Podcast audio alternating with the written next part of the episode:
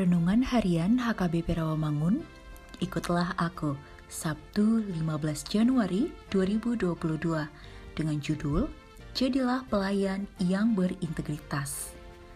Bacaan kita pada pagi ini tertulis dalam Yesaya 42 ayat 1 sampai 9. Dan bacaan kita pada malam ini tertulis dalam Yohanes 4 ayat 43 sampai 54. Dan kebenaran firman yang menjadi ayat renungan kita hari ini ialah 1 Korintus 4 ayat 1 yang berbunyi, Demikianlah hendaknya orang memandang kami sebagai hamba-hamba Kristus yang kepadanya dipercayakan rahasia Allah. Demikian firman Tuhan. Kata hamba diambil dari bahasa Yunani, doulos, yang artinya budak atau pelayan. Tugas seorang pelayan atau budak harus taat dan setia kepada tuannya. Siapa tuan kita? Tuan kita adalah Tuhan Yesus. Dan jika Paulus dipilih dan dipercaya Tuhan untuk menjadi pemberita firman, baginya merupakan suatu anugerah dan kepercayaan yang luar biasa sebagai seorang hamba atau pemberita firman haruslah orang yang dapat dipercaya.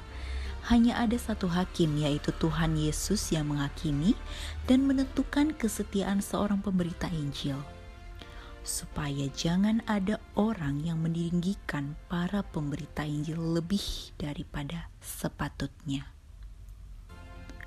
Kepercayaan adalah hal yang mutlak dalam sebuah relasi. Misalnya, relasi suami istri bisa berlangsung jika keduanya saling percaya. Relasi kita dengan Tuhan pun begitu. Kita tidak hanya percaya kepada Tuhan, tetapi Ia juga mempercayai kita. Percaya kepada Tuhan memang sangat penting dalam melayani dan berelasi dengannya. Tuhan pun memberi kepercayaannya kepada kita lewat tanggung jawab pelayanan bukan hanya dalam pelayanan, ia juga menyingkap sekaligus menitipkan rahasianya kepada kita.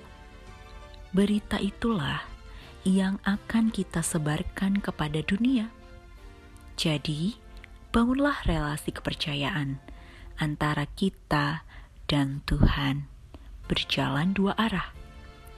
Jadi, Tugas pelayanan adalah menjaga mandat kepercayaan Tuhan. Allah menitipkan tanggung jawab kepada kita agar dapat dilaksanakan dengan sebaik-baiknya.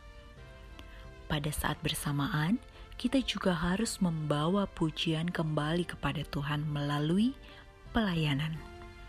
Itulah pelayan yang berintegritas. Mari kita berdoa.